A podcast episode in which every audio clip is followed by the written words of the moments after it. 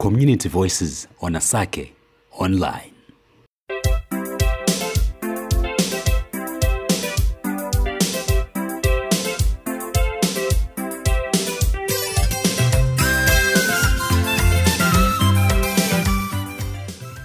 Welcome to yet another edition of Community Voices on Asake Online. My name is begizulu Chuma. As usual, the program talks about this and that about COVID 19 and how it has impacted the lives of ordinary citizens. For some, coronavirus uh, has opened so many opportunities, but for some, it has visited problems after problems. But all I can say is that COVID 19 is real and it kills. So there is need for me and you to observe the guidelines that have been put in place by the World Health Organization such as ukugeza izandla ngesanitizer eh ukukhipha i-social distancing masi phakathi kwabantu or masihamba hamba nje phandle njalo ungakhohlwa ukuthi mawuphuma udinge imask. Imask ufake eh, ezakhava umlomo kanye lamakhala ukwenzela ukuthi ma ukhuluma eh kungaze kwaphuma mhlawumbe uyabe ungakwazi ukuthi la kungaze kwaphuma kwahlala kwabanye. Lokuthi nxa bekhuluma abanye kungaze kwabuya kwangena kuwe okuligciwane nke ngezwa abanye bekhuluma besithi ke hayi sokuyisama nawu hayi i-coronavirus iphelile. Besithi hayi kuligciwane lokhu ke ngisama vele kaku- kakuphili. Hayi ke lawo ke ngakuthiwa ngama-street talks. Thina-ke njengama-citizens kumele sicontinue silandela ama-guidelines that have been put in place um ngabazempilakahle ukuthi sihlale silama-mask ethu singazitsheli ukuthi njengoba sokuyisama i-coronavirus iphelile wena yenza umele ukwenze uzathola-ke umlayezo later ukuthi hhayi sungakhululeka ukhiphe isayeke. On the pod today i'm talking to tenants. Eh lina libabiza sithi ngama-loja i don't want to call them uh, ama-loja ngifuna ukuthi sibabize sithi ngama-tenants eh ngoba ibo phela abantu abasiphathela izindlu abantu abaningi babe bengekho khonapha ezindlini zabo eh bechiye bona laba bantu ke eh, begcinile izindlu zabo zigcineke kahle. So sifuna ukuza ukuthi ke ever since lockdown started because of uh, this coronavirus problematic coronavirus eh impilo kibo ibe njani? Impilo kibo ibe njani ngoba ke eh, uyakwazi ukuthi kwabanye abantu sesikhulume laba abaningi ningi bakhala bathi hayi eh, isimo besishubile sifuna ukuthi ke size ukuthi bona ama tenants athini kuhamba njani njengoba i-corona ihlasele kangaka Etahola ngumsizi K ulalele uCommunity Voices ku-Asake Online. Ayob.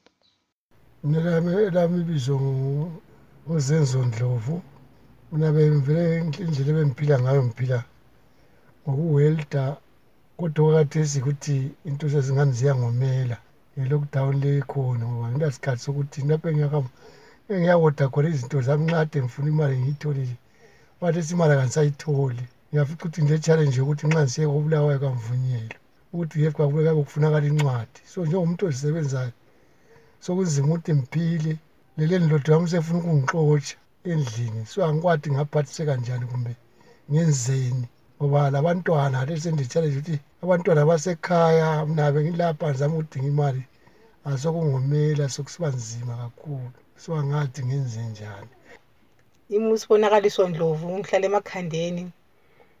Lapha siyahlukumezeka lapha ngomkhuhlane weconvesi plus namarenti ezindlini lapha sithwele nzima.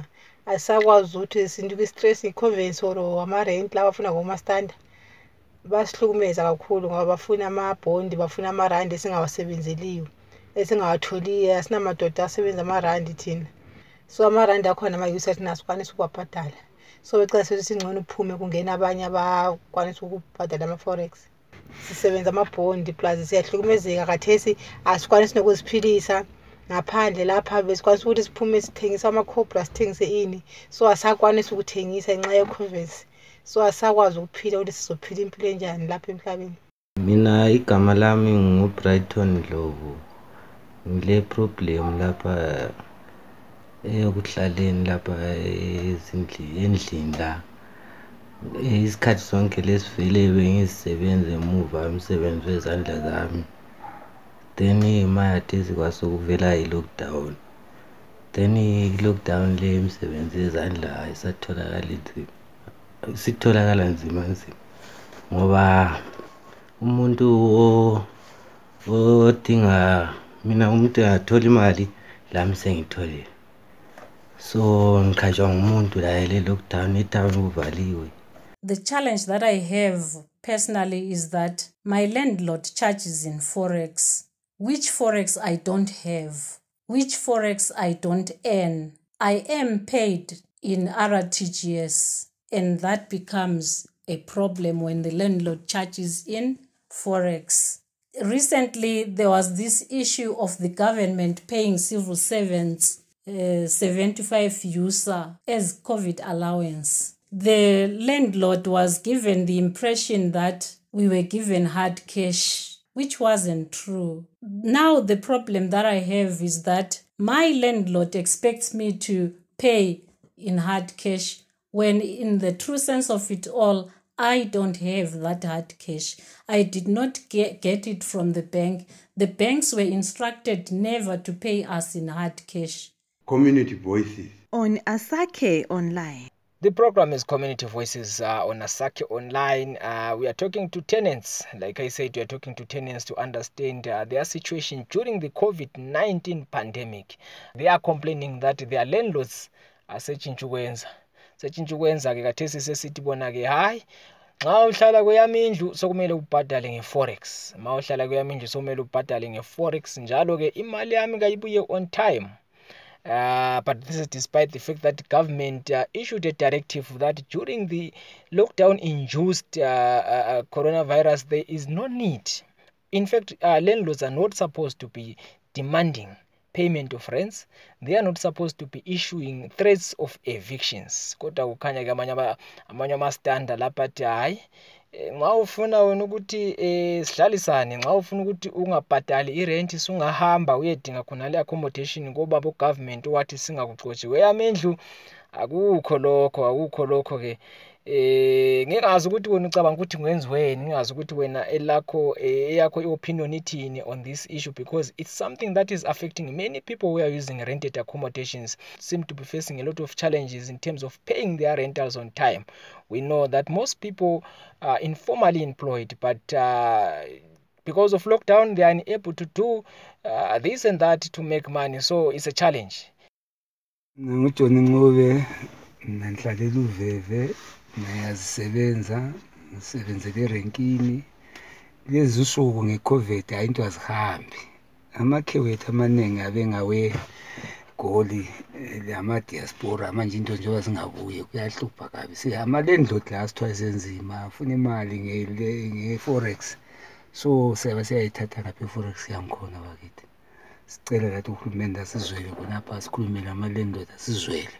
Ngoba uqala i-lockdown uqalisa kuthiwa khona sizathola ukuzimadlana nje. Ukuthi ngokwe-lockdown manje ezofunanga kula mali la- amalayini kuthiwa sizafakwela izimali lakade sisi-negative. We didn't get anything out of that so we don't know what to do.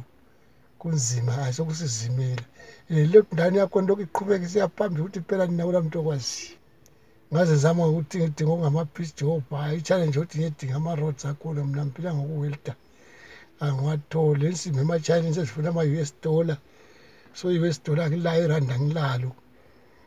Labantu kade ezingazi ukuthini akula muntu ongakunikeza lona ibhondi lokuthi uyalithengi lutho okwalonyaka ekuhlaleni lapha eyi kuyaxaka siyabona sonke umkhuhlane we-covid le le ndlela esithola ngayo imali. Akuvumi ukuthi uhambe uye ethawuni lawe uyezama ukuhlanganisa lokhu lalokhu. Labazakuthengela labo umumo ofananayo bayehluleka ukuthi bangabuya bazongena bathenge lokho okuncane lami ngiyabe ngifuna ukuzizama ngakho ukuze impilo iye phambili. Uhlupho esikhangelane lalo luhlupho lwama-rents amarenti ethu sefuneka ngemali yakwamanye amazwe i-forex. Pho-ke kuzima ukuthi siyifumane thina siyithole leyo mali ngoba akuhlangani kufulathelene sikhotha nje imbengi yomileyo yimini lentshonalanga imali ayihlangani ukuthi sanelise ukudla lakho kuyabiza. Yonke into nje iguqukile ngenxa yomkhuhlane lo owe-covid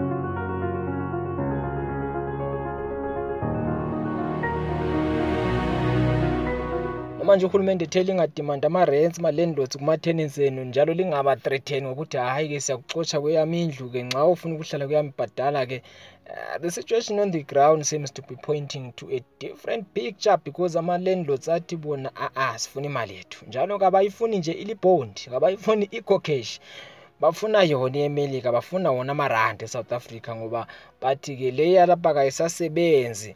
Pho-ke kwenziwe njani? Kwenziwe njani ngobana ludubo solubheka abantu abaningi um ngoba soludubo solubheka abantu abaningi abangakwanisiyo ukuthi bayithole leyo mali. What's the way forward? What can be done? Is there anything that landlords can do? Is there anything that the tenants can do? Is there anything that government can do to try and solve this problem? Uh, that is affecting many many tenants uh, that some of them are not even speaking out but those that we spoke to uh, they say they seem to be facing serious challenges in terms of uh, accommodation issues are concerned maybe kumbe basivumeze nje lathi sike singene siyethengisa etown sibuye sibuyele emsebenzini. Sithole lathi imali ukuthi singabhadala ama-landlord i-rent bengabe besithwalisa nzima labo o-landlord kumbe bezama ukuzwisisa njengoba labo bayabona ukuthi isimo sinjani. In the true sense of it all, why not dollarize the economy? The government is busy doing other uh, things which are not benefiting us as the populace of the country. And we know that our country is very rich somehow. But the government will pretend that there is no foreign currency in the country.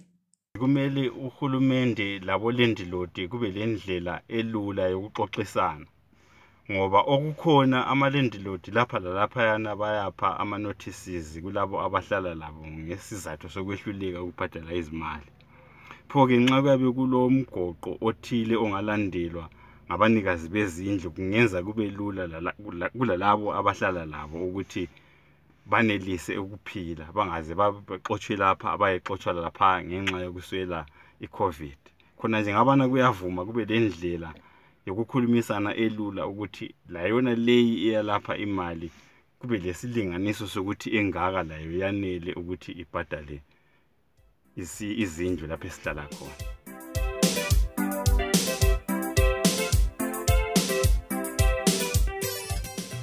We have come to the end of the pod where we're talking to tenants about their situation, about the challenges that they are facing during this COVID 19 induced lockdown. Uh, udubo lwe-accommodation udubo lokuhlala. Kabasakwanisi lokuthi bathenge inyama ngoba uyabusesesaba ukuthi ah ngathenga inyama umastandi uzabuza ukuthi ha ulesibindisane sokuthenga inyama ungakabhadali irenti yami? Ulesibindisane sokuzwakala uchuchumisa ufry endlini wena ungabhadali irenti yami? Anyway we said lockdown is real and uh, there is need for you to keep uh, your social distancing to observe those guidelines that we've put in place uh, the very day when we started issues of lockdown when we started the issues of uh, uh, of ukuhlala endlini. So isayeke leso sicabanga ukuthi uzasikhipha because of summer eh kasekafiki isikhathi. Asikukatsheli ukuthi sungakhipha isayeke. Hlala uqokile uzivikelile ngoba nakakwazi ukuthi lo i- covid lesi iphelile noma kayikapheli. Ikela nto ongapheli kuyahlola. Size sibonane njalo ku-other editions of the program. Is a bye for now.